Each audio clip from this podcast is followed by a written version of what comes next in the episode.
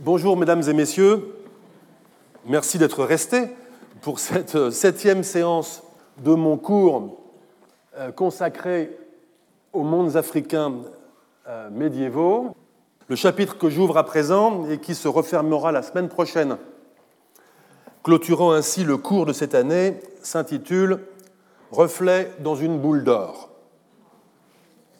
Je vous propose que nous repartions de l'Atlas catalan, luxueux ensemble cartographique produit par des cartographes de Majorque aux Baléares en 1375, dont nous avons dit que les informations qu'il répercutait au sujet des régions du Sahara et de la ceinture sahélienne procédaient d'une synthèse rendue possible par les circulations au sein du Dar à l'islam. Vous vous souvenez également l'une des composantes de cet atlas est une carte portulant qui fait figurer un roi dans lequel nous reconnaissons Moussa, qui était sultan du Mali un demi-siècle plus tôt, celui-là même qui, effectuant le pèlerinage à la Mecque, avait fait halte au Caire. Approchons-nous de ce personnage en zoomant sur la carte. Nous voyons un personnage assis en majesté sur un siège évoquant un trône. Ses avant-bras et ses pieds croisés sont nus, son visage est de profil et il porte un collier de barbe. Faisant contraste avec sa peau noire, tout son appareil est peint dans une couleur qui évoque l'or, aussi bien les coussins ou accoudoirs du trône que la couronne qu'il porte sur la tête, la fleur de lys qui orne son sceptre, qu'il tient dans la main gauche, et la boule qu'il soulève dans sa main droite à hauteur de ses yeux. Rien n'indique dans les autres sources à notre disposition que le souverain du Mali possédait, parmi ses régalias ou insignes royaux, une couronne ou un sceptre. Ce sont là, de fait, des insignes royaux qui appartiennent plutôt au répertoire symbolique des royautés européennes, pour ce qui est de la couronne, et spécifiquement française pour ce qui est de la fleur de lys. Or, vous vous souvenez également que cet atlas, mentionné en 1380 dans l'inventaire des manuscrits de Charles V, lui avait vraisemblablement été offert. Il ne faut donc sans doute pas voir dans ces symboles qui affublent Moussa autre chose que des ornements destinés à signifier sa dignité royale à l'adresse du destinataire de la carte. Mais qu'en est-il de la boule d'or? Tournons-nous vers la légende qui accompagne la représentation de Moussa. Je m'appuie sur la notice descriptive de l'Atlas publiée en 1839. Voici ce qu'on peut lire. Aquest seigneur negre es appelat Musemeli, seigneur dels negres de Guinea. Aquest rei, el opus riche, el pus noble seigneur de tota esta partida, per l'abondancia de l'or, le qual se recueille en la sua tierra. Ce qui n'a pas vraiment besoin de traduction, mais je la donne quand même pour celles et ceux d'entre vous qui seraient les plus rétifs aux langues étrangères ou qui souffriraient trop de mon accent. Ce roi noir est appelé Moussa Mali, roi des Noirs de Guinée. Ce roi est le plus riche, le plus noble seigneur de toute cette région, du fait de l'abondance de l'or qui se recueille sur sa terre. Fin de citation. Ce que nous apprend cette légende, c'est ce que nous savions en somme déjà. Le roi du Mali s'est fait connaître comme un souverain riche et puissant, partenaire commercial des marchands du monde islamique et détenteur des gisements orifères. Mais au sujet de la boule d'or, toujours rien. Dans un chapitre du rhinocéros d'or, j'avais livré quelques indices connus des spécialistes au sujet de cette boule d'or. que j'ai aussi très brièvement évoquées dans la troisième séance de ce cours.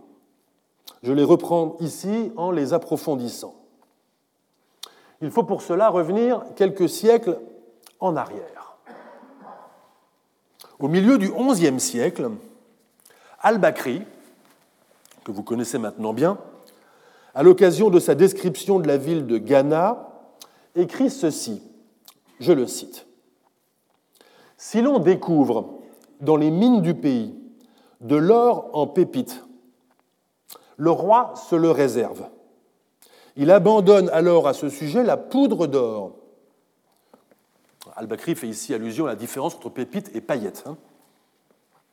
Sans cette mesure, continue Al-Bakri, l'or deviendrait trop abondant et se déprécierait.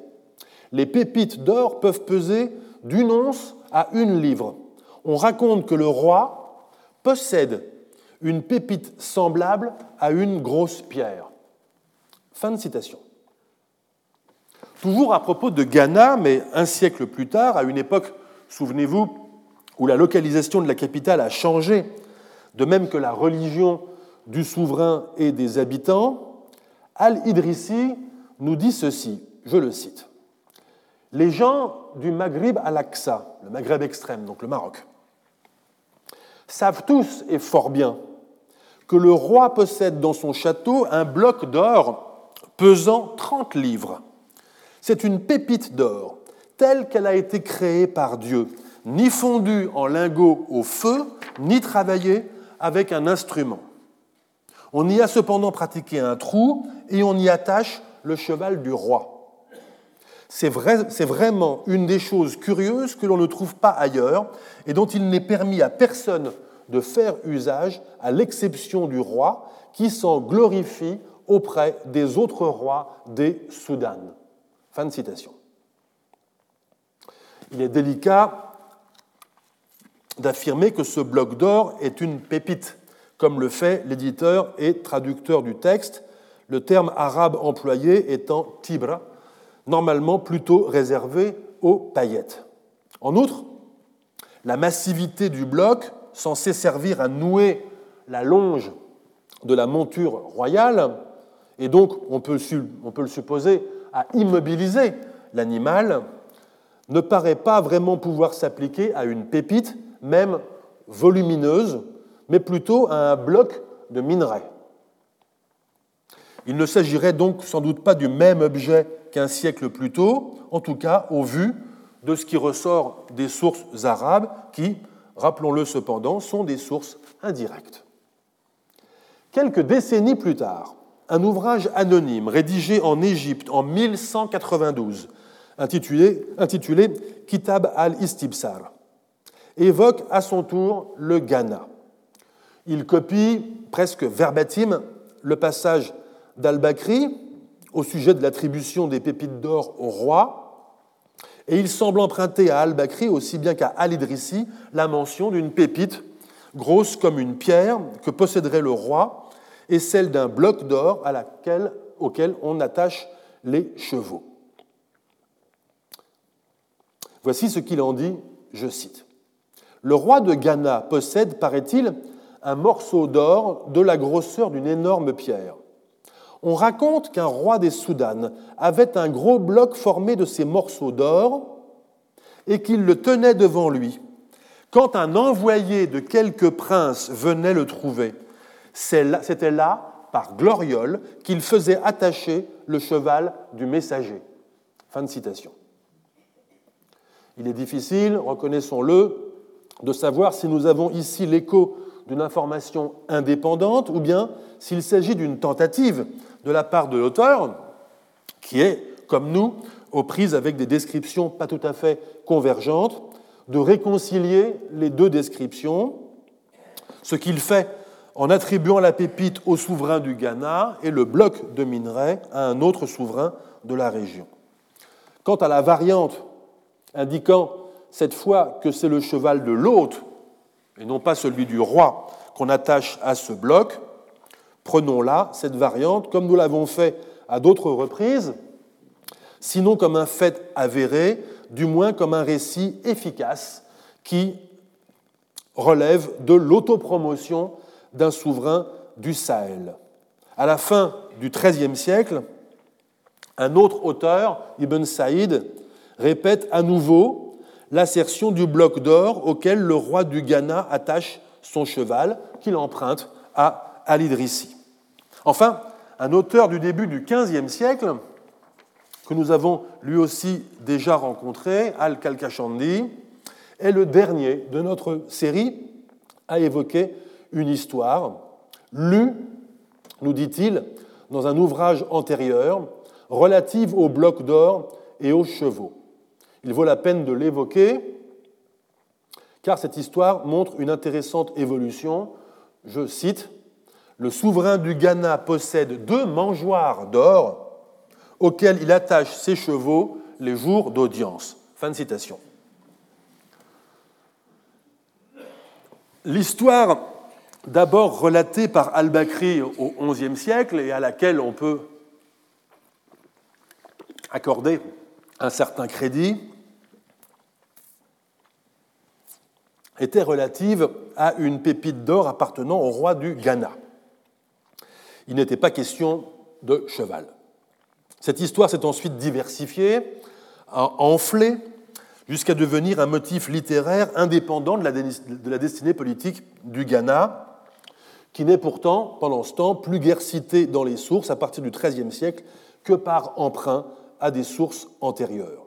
De fait, il est bien établi au XIVe siècle, par exemple au témoignage d'Al-Oumari, que Ghana est désormais une région du Mali. Si cette région, dont on ne sait plus très bien s'il faut encore la chercher dans le sud mauritanien ou bien près d'un fleuve plus méridional, a conservé une structure politique, ce ne peut être que celle d'un royaume tributaire du Mali. Et c'est d'ailleurs à la capitale du Mali que nous retrouvons notre pépite d'or à la fin du XIVe siècle. S'agit-il d'une pépite d'or différente de celle du Ghana, qui attesterait d'une tradition plus large chez les souverains sahéliens? On ne sait pas. S'agit-il de la même pépite d'or? Il faudrait alors supposer qu'elle serait passée de Ghana à Mali en même temps que la suzeraineté aurait été transmise à ce dernier. Ce ne serait pas alors n'importe quelle pépite, même un peu grosse, mais une pépite qui aurait été vue par les sociétés locales comme une attestation matérielle du pouvoir royal. Alors, essayons d'en apprendre un peu plus. Par chance, l'auteur qui nous parle de cette pépite, désormais en la possession d'un roi du Mali, n'est autre que Ibn Khaldoun. Les faits qu'il rapporte sont donc bien étayés.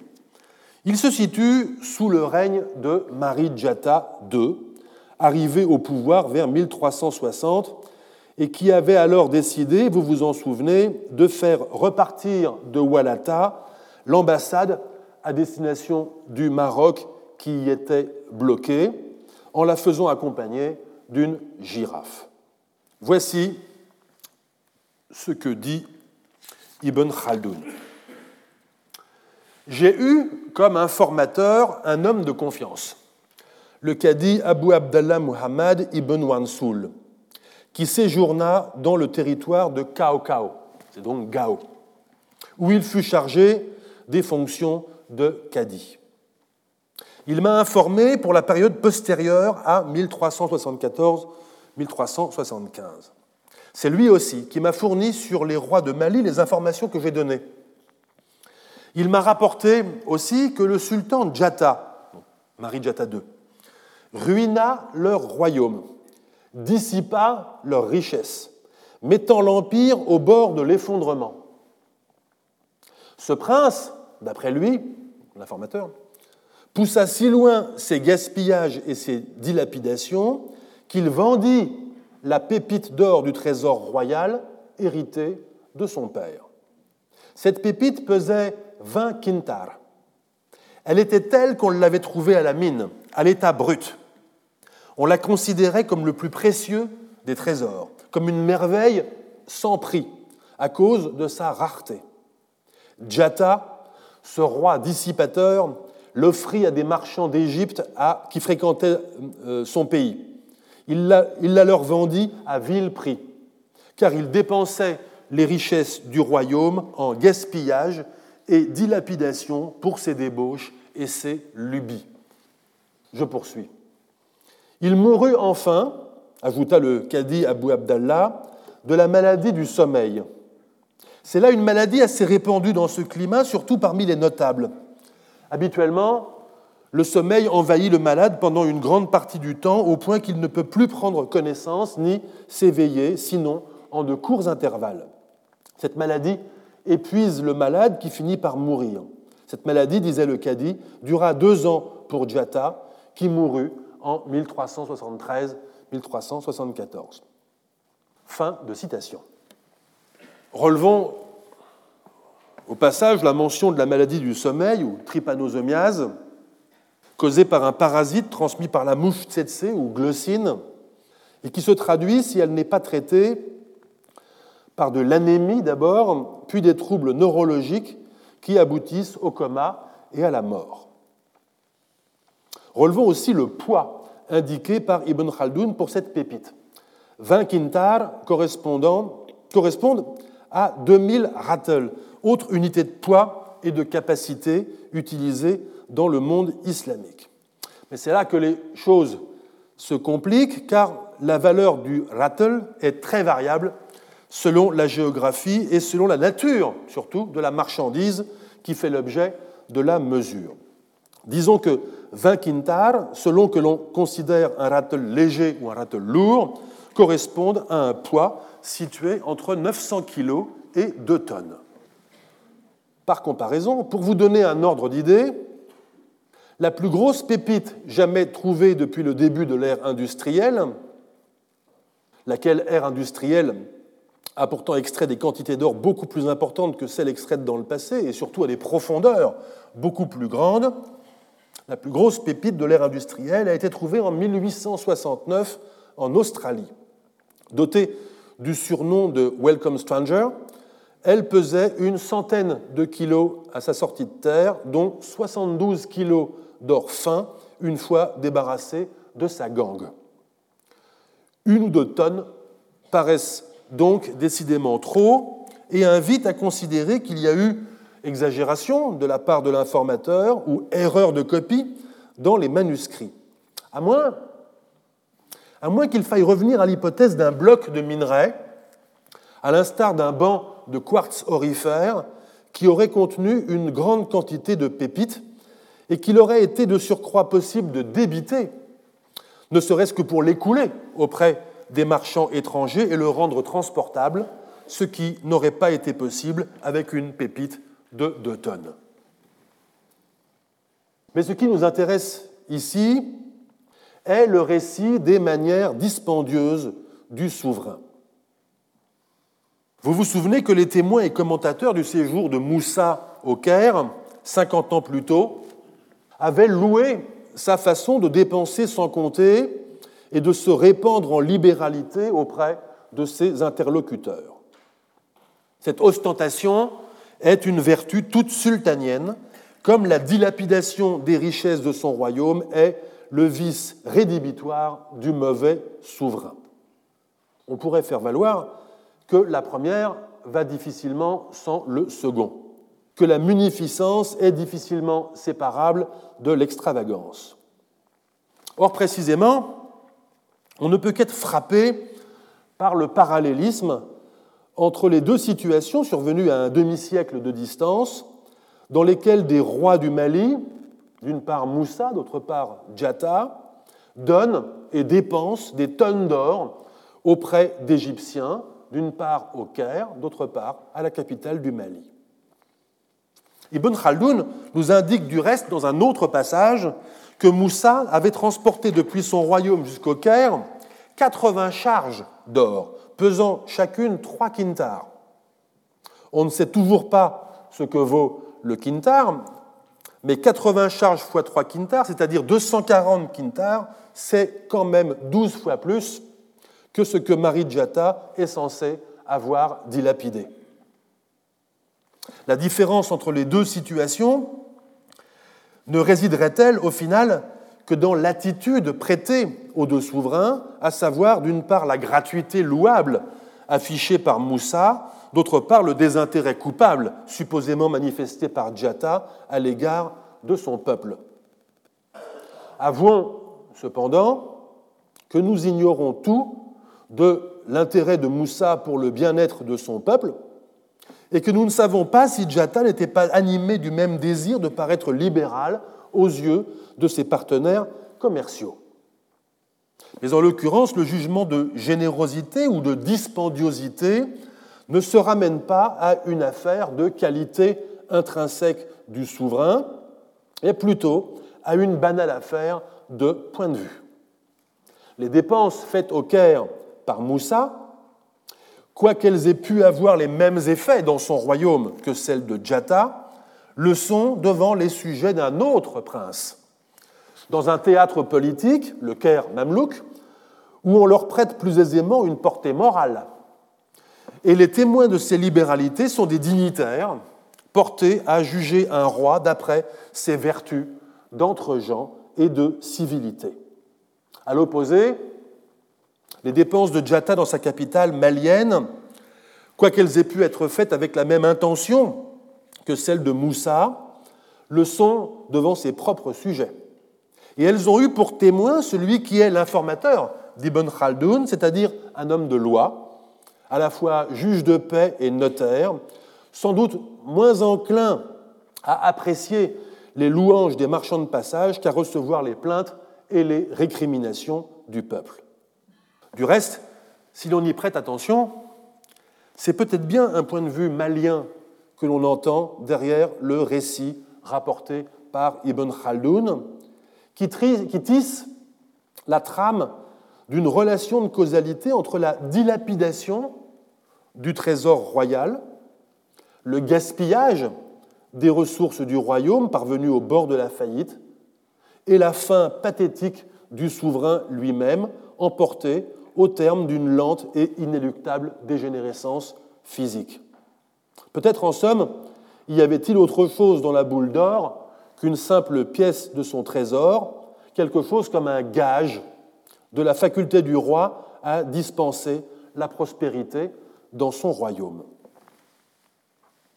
Marie Djata avait, nous a dit Ibn Khaldoun, hérité la pépite d'or de son père. Je vous place en image un segment de la généalogie dynastique des souverains du Mali. Le père de Marie Djata, Mara, n'avait régné que quatre années après son propre père, Moussa. Mais entre Mara et Djata avaient régné deux autres rois, Souleyman, frère de Moussa, et Kassa, fils de Souleyman. La succession royale au Mali n'obéit donc pas, vous le comprenez tout de suite, à la règle de primogéniture en ligne directe. Je précise que les dates de règne ne sont qu'approximatives et que je réserve leur établissement plus fin à une autre occasion. Dès lors, il n'est pas possible de savoir si Djata a reçu la pépite de son père en tant que son père était son père, ou en tant que son père était son prédécesseur. En d'autres termes, la pépite d'or appartenait-elle au trésor de la dynastie ou au trésor de la seule lignée de Moussa? On ne sait pas. Mais ce qui est presque certain, c'est qu'elle était déjà en la possession de Moussa. Depuis quand était-elle dans cette lignée ou bien dans la dynastie malienne? On ne sait pas. Est-ce cette pépite que les cartographes de Majorque ont représentée dans la main de Moussa? Un authentique insigne royal malien, à la différence de la couronne et du sceptre? Ou bien cette boule d'or n'était-elle que la représentation graphique, en quelque sorte iconique, de la richesse du roi? On ne sait pas. Mais ce qui ne peut pas être complètement une coïncidence, c'est que Djata, suspect d'avoir ruiné le Mali, meurt à un ou deux ans près au moment même où les cartographes de Majorque placent la boule d'or dans la main de son grand-père. 50 ans, c'est exactement le temps qu'il aura fallu à la renommée de Moussa grâce à ses dépenses pour se construire, circuler et être en quelque sorte immortalisé sur la carte de Majorque. Et c'est le temps qu'il aura fallu à son petit-fils et successeur pour tenter d'endiguer ou bien accélérer par ses dépenses l'épuisement des ressources du royaume. Si j'ai commencé ce cours, cette séance, avec cette histoire de la boule d'or du Mali, c'est parce que personne n'ignore aujourd'hui, comme personne n'ignorait dans le Dar al-Islam médiéval et même au-delà, qu'une partie significative de l'or en circulation provenait de régions situées dans une partie de l'Okoumène seulement indirectement connue, l'Afrique, au sud du Sahara ou au sud de l'océan.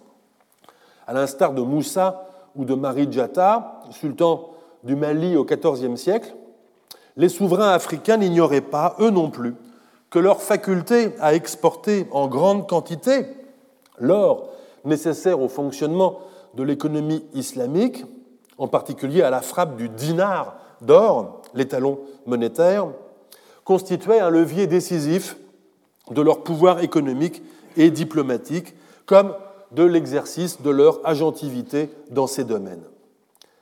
À cet égard, les démonstrations de richesse auxquelles les sources arabes nous font assister dans les capitales des souverains africains ne sont pas des étalages bling-bling témoignant d'un supposé goût africain pour la Rolex, mais de véritables opérations séduction destinées à promouvoir leur capital comme hub commercial ouvert aux marchands étrangers. Cela rejoint les observations que nous avions déjà faites au sujet de la sécurité physique et des garanties juridiques offertes aux partenaires étrangers, ou encore les manifestations d'ordonnancement du monde naturel auxquelles nous avions assisté dans la capitale du Ghana au XIe siècle. Revenons-y d'ailleurs encore une fois pour écouter de quelle façon le roi s'y prend à l'occasion des audiences publiques au cours desquelles il rend la justice tant devant ses sujets que devant les résidents étrangers, comment il s'y prend pour afficher ce qu'on peut littéralement considérer comme une vitrine commerciale. Rappelons qu'à cette époque, le roi et sa cour pratiquent une religion locale, mais que le Ghana parvient néanmoins à maintenir son rôle de partenaire commercial privilégié dans un contexte de concurrence grandissante de la part de souverains ouest-africains nouvellement convertis à l'islam. Le témoignage est encore une fois celui d'Al-Bakri.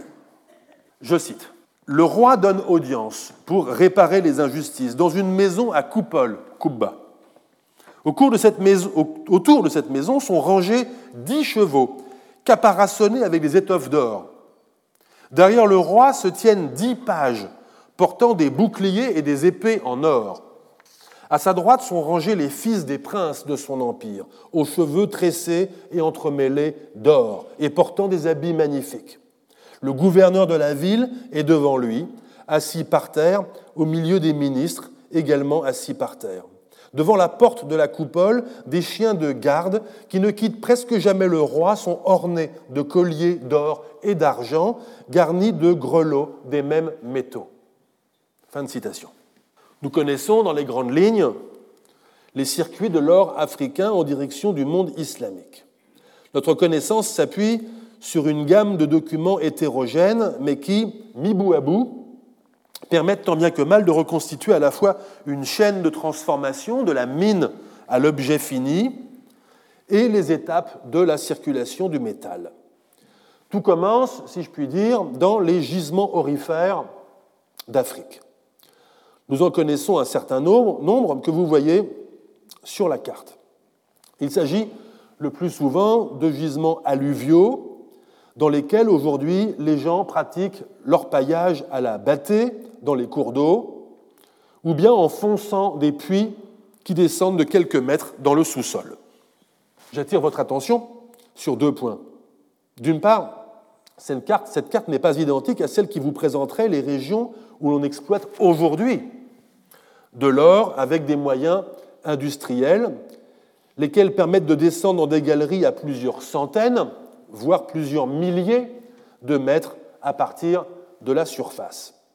C'est la raison pour laquelle le gisement, par exemple, du Witwatersrand, en Afrique du Sud, la plus importante région productrice d'or au monde, dont les mines atteignent aujourd'hui 4000 mètres de profondeur, n'est pas sur la carte. Ce que représente cette carte, ce sont les gisements exploitables avec des moyens traditionnels, pré-industriels et non mécanisés. Le deuxième point est qu'il s'agit néanmoins d'une carte établie en partie avec des données actuelles, celles des régions où l'exploitation traditionnelle est possible, données qui sont recoupées avec les sources modernes ou médiévales qui indiquent que de l'or y était effectivement exploité. L'identification précise des gisements exploités au Moyen Âge est cependant un exercice périlleux, les sources arabes étant très peu loquaces sur les sites d'orpaillage, sans doute parce que ces régions étaient inaccessibles aux marchands du Dar à l'islam. Dans un unique cas, le nom d'une région, Banbou ou Banbrou, peut éventuellement être rapproché d'une région orifère actuelle, le Bambouk, entre le fleuve Sénégal et son affluent la Falémé. Mais Aloumari, l'auteur, qui place ce nom dans une simple liste de régions qui sont sous la dépendance du Mali, ne nous dit pas où la situer, ni qu'elle est caractérisée par la présence d'or. En outre, il y a peut-être là un cas de sollicitation à partir d'un nom actuel, d'un terme arabe rencontré dans les sources.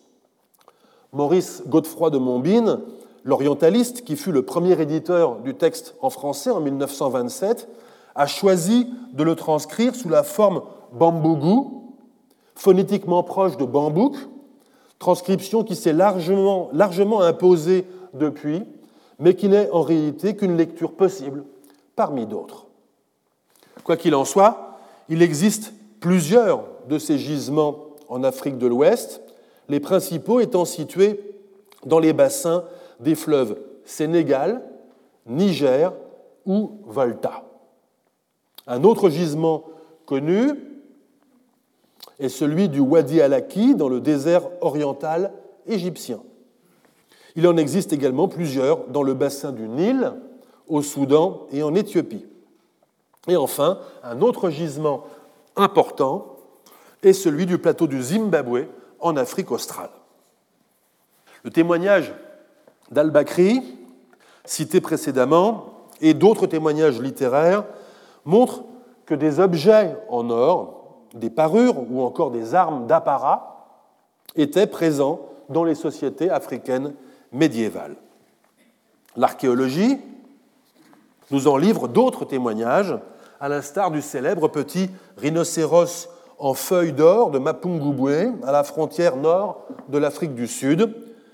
Petit rhinocéros qui provient d'une tombe élitaire du XIIIe siècle. Si les fouilles clandestines nous privent sans doute de beaucoup d'objets en or, le métal jaune attisant évidemment les convoitises, des fouilles professionnelles ont cependant mis au jour beaucoup de parures en or accompagnant des défunts dans des sépultures distinctement non chrétiennes et non musulmanes. Il ne faut évidemment pas voir là non plus une attirance innée pour l'or qui n'aurait été réprimée qu'avec la conversion aux religions monothéistes. Si l'on trouve davantage d'objets en or dans des sépultures païennes, c'est parce que les individus qui y sont enterrés, n'étant pas frappés de l'interdit du mobilier d'accompagnement, leurs sépultures sont de meilleurs conservatoires des objets de prestige que ne le sont les tombes chrétiennes ou musulmanes. Textes et documents archéologiques médiévaux livrent donc des objets en or. Sauf à supposer que ces objets aient tous été importés par des sociétés qui par ailleurs exportaient de l'or métal, il faut donc admettre que ces sociétés pratiquaient l'orfèvrerie, ce qui suppose une chaîne d'opérations depuis la purification du minerai jusqu'à sa fonte et sa transformation en objet. Nous sommes malheureusement peu renseignés sur ces aspects. Néanmoins, nous en avons quelques indices archéologiques. Le site de Tadmeka, dans le nord de l'actuel Mali, a livré, lors des fouilles conduites par l'archéologue britannique Sam Nixon en 2005, des creusets ayant servi à la purification de l'or, ainsi que des moules de coulée en argile, interprétés par les fouilleurs comme ayant servi à produire des flancs monétaires. Ces objets et d'autres proviennent des niveaux stratigraphiques datés des 9e, 11e siècles. Ils attestent une technologie de transformation préalable, compte tenu de la localisation du site sur un axe transsaharien, à son transport en direction du nord. On connaît ailleurs en Afrique, à Tekdaoust en Mauritanie, ainsi que dans deux sites d'Éthiopie, Arla et Ifat, des moules en pierre ayant servi à couler des anneaux de bagues et des médailles. Ces objets n'ayant pas été analysés, on ne peut assurer qu'ils ont servi à couler de l'or. Néanmoins, la finesse du grain de la pierre, d'une part, et l'existence de sources écrites médiévales qui mentionnent l'exportation d'or depuis ces régions le rend très probable. Quant à la frappe de monnaie en or, peu de pouvoirs africains médiévaux semblent y avoir recouru, alors que pour l'Antiquité, on en connaît plusieurs, de l'Afrique du Nord à l'Éthiopie. Les sources écrites arabes à propos de l'Afrique subsaharienne ne font état que d'un seul cas, à Tadmeka, au XIe siècle, où Al-Bakri dit que l'on produit des dinars purs, appelés dinars chauves, parce que non frappés. On n'en connaît pas euh, d'exemplaires, ni en contexte archéologique, ni dans les collections numismatiques, mais ils pourraient correspondre aux billes produites dans les moules à Tadmeka. Le seul autre cas d'une frappe monétaire d'or est, à l'inverse, documenté seulement par l'archéologie et non par les sources écrites. On le rencontre à Kilwa, en actuelle Tanzanie. Kilwa a frappé des monnaies de cuivre et d'argent qui indiquent que la cité-État s'était dotée d'un système monétaire trimétallique semblable au système islamique, mais les spécimens d'or sont cependant fort rares. À l'exception possible de Tadmeka, si toutefois les flancs ou billes coulés dans les moules étaient destinés à faciliter leur transport et non à un usage monétaire local, il semble que l'or était exporté sous forme native, soit paillettes, soit pépites, en direction du nord. C'est ce que semblent indiquer les sources écrites arabes, qui en tout cas ne donnent pas d'indication contraire. Les axes de ce transport ne sont autres que ceux du commerce transsaharien ou transocéanique. Aux axes transsahariens désormais familiers, que l'on reconnaît à l'image, et à l'exception possible de l'axe tchado-tripolitain, qui semble en tout cas n'avoir jamais été un axe majeur du commerce de l'or, on remarque l'axe nilotique qui s'étire du Sahel soudanais jusqu'à l'Égypte, un axe éthiopien qui traversait les principautés islamiques d'Éthiopie et débouchait dans le golfe d'Aden, et enfin l'axe est-africain qui, partant du Zimbabwe, empruntait une série de relais côtiers jusqu'à Kilwa, le verrou commercial de la côte Swahili au XIVe et XVe siècle, avant de prendre la direction du monde islamique. Dans les régions centrales du Dar al-Islam, l'or africain était coulé et frappé en espèces monétaires. Nous disposons à ce propos d'un autre registre de documents, la numismatique, document particulièrement précieux pour l'historien ou l'historienne, car les monnaies islamiques portaient généralement le nom de l'atelier monétaire où elles avaient été frappées, celle du sultan régnant dans le pays, ainsi que la date de la frappe.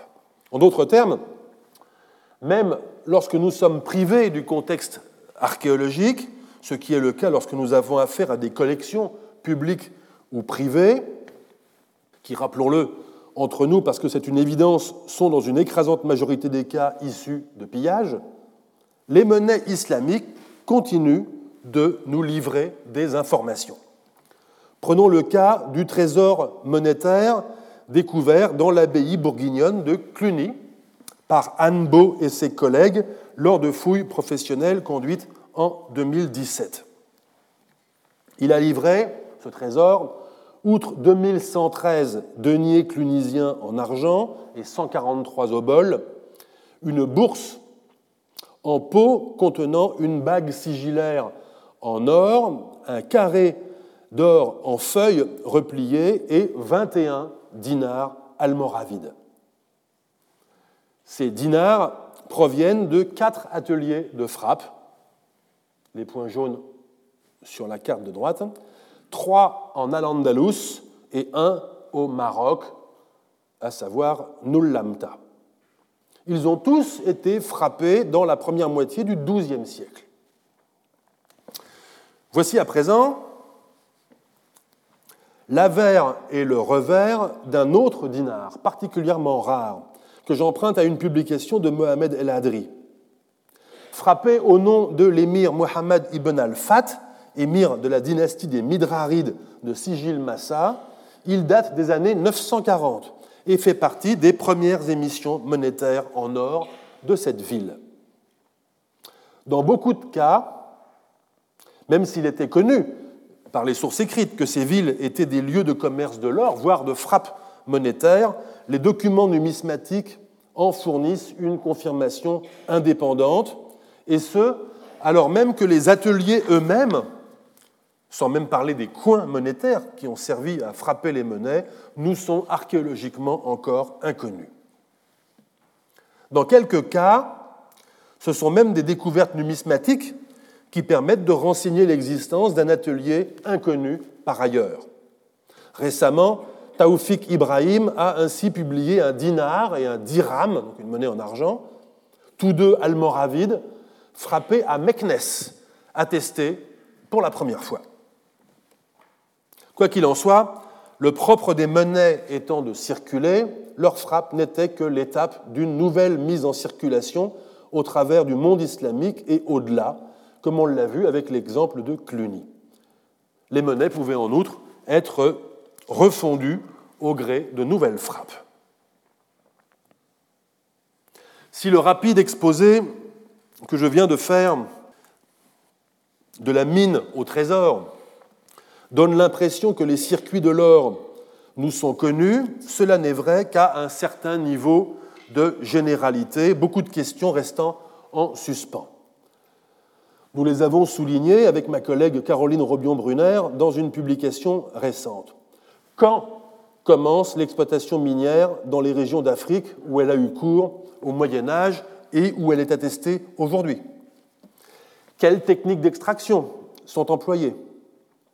Le savoir requiert de patientes et ingrates campagnes de prospection qui peuvent éventuellement s'appuyer sur la géophysique ou sur l'imagerie satellite et aérienne pour identifier les structures minéralogiques ou les vestiges de travaux miniers, mais qui nécessitent toujours un travail de terrain pour la fouille des structures et leur datation. Il existe malheureusement peu de travaux de cette nature en Afrique. Quelques-uns existent pour l'Afrique australe. L'exploitation de l'or dans le Wadi al-Aki en Égypte et plus généralement dans les vallées fluviales du désert oriental égyptien et soudanais depuis 3000 avant notre ère jusqu'au Moyen Âge islamique est bien connue des sources écrites. Mais les travaux archéologiques dans cette région se heurtent aux exploitations clandestines et au trafic actuel. Pour l'Afrique de l'Ouest, les reprises d'exploitation par des trafiquants ou par des compagnies minières empêchent bien souvent la conduite de recherche. Encore que rares, il existe cependant quelques travaux monographiques sur les vestiges archéologiques miniers, à l'instar de l'ouvrage de l'archéologue burkinabé Jean-Baptiste Kietega sur l'or de la Volta Noire. Qu'en est-il de l'orfèvrerie pratiquée anciennement en Afrique, Là encore, nous ne disposons que de peu d'objets finis connus en contexte archéologique et de peu d'indices quant à la chaîne opératoire de traitement et de transformation du minerai, à part les moules de coulée évoqués précédemment. Cet or circule-t-il régionalement? On peut le penser. Les objets en or de Mapungubwe, par exemple, tels le rhinocéros et d'autres, proviennent d'une région où il n'existe pas d'exploitation traditionnelle de ce métal, ce qui suppose que le métal venait d'ailleurs, probablement du plateau zimbabwéen, ce que semblent du reste confirmer les analyses géochimiques qui ont été pratiquées. Quand commence le commerce à longue distance de cet or?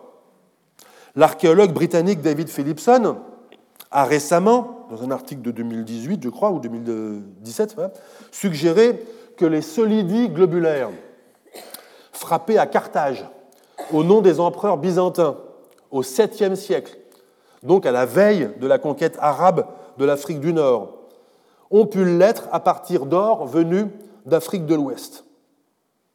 Si tel était le cas, nous aurions là l'indication d'un commerce transsaharien antérieur à la mise en route du commerce transsaharien islamique. Cette suggestion est cependant basée sur la seule conjoncture politique de l'Afrique du Nord au 7e siècle. Il est vrai néanmoins que les indices archéologiques se sont récemment faits plus nombreux pour suggérer de plus en plus fortement l'existence d'échanges transsahariens, comme l'ont euh, montré les travaux de Sonia Magnavita. Une voie de recherche très prometteuse dans ce domaine est celle des analyses géochimiques basées sur la comparaison des dosages élémentaires et isotopiques du métal dans ses différents états, depuis le gisement d'origine jusqu'à l'objet fini, par exemple une monnaie. Nous aurions alors la possibilité assez fascinante de suivre à la trace le métal à travers ses circulations globales. Ces approches livrent déjà des résultats, mais elles sont encore entravées par des verrous méthodologiques et des contraintes techniques. Enfin, en ce qui concerne les flux d'or africains en direction du nord, les quantités, nous sommes réduits à des généralisations à partir de témoignages littéraires ou à des projections à partir de calculs statistiques établis sur la base de la numismatique qui donnent des tendances, mais pas des valeurs absolues ou même des chiffres fiables. Plusieurs auteurs arabes, vous vous en souvenez, nous rapportent par exemple que le sultan Moussa du Mali avait transporté avec lui en 1324, lors de son pèlerinage, des quantités inouïes d'or qu'il dépensa et donna au Caire, ainsi qu'à Médine et à la Mecque. Sur la foi de témoignages recueillis par lui, à l'Oumari, au Caire, auprès de dignitaires qui avaient rencontré Moussa, il nous dit ceci, je cite. J'ajouterai ceci. L'or avait un cours élevé au Caire jusqu'à l'année de l'arrivée du sultan Moussa. Le mitkal, le dinar d'or, ne descendait pas au-dessous de 25 dirhams, unité d'argent, et avait même la plupart du temps tendance à la hausse. Mais de ce jour-là, sa valeur baissa et son cours s'infléchit. Ce fléchissement s'est poursuivi jusqu'à ce jour. Le Mitkal ne dépasse plus 22 dirhams et se situe même au-dessous. Il en est ainsi depuis près de 12 ans jusqu'à ce jour à cause de la grande quantité d'or que les pèlerins du sultan Moussa importèrent en Égypte et qu'ils y dépensèrent. Fin de citation.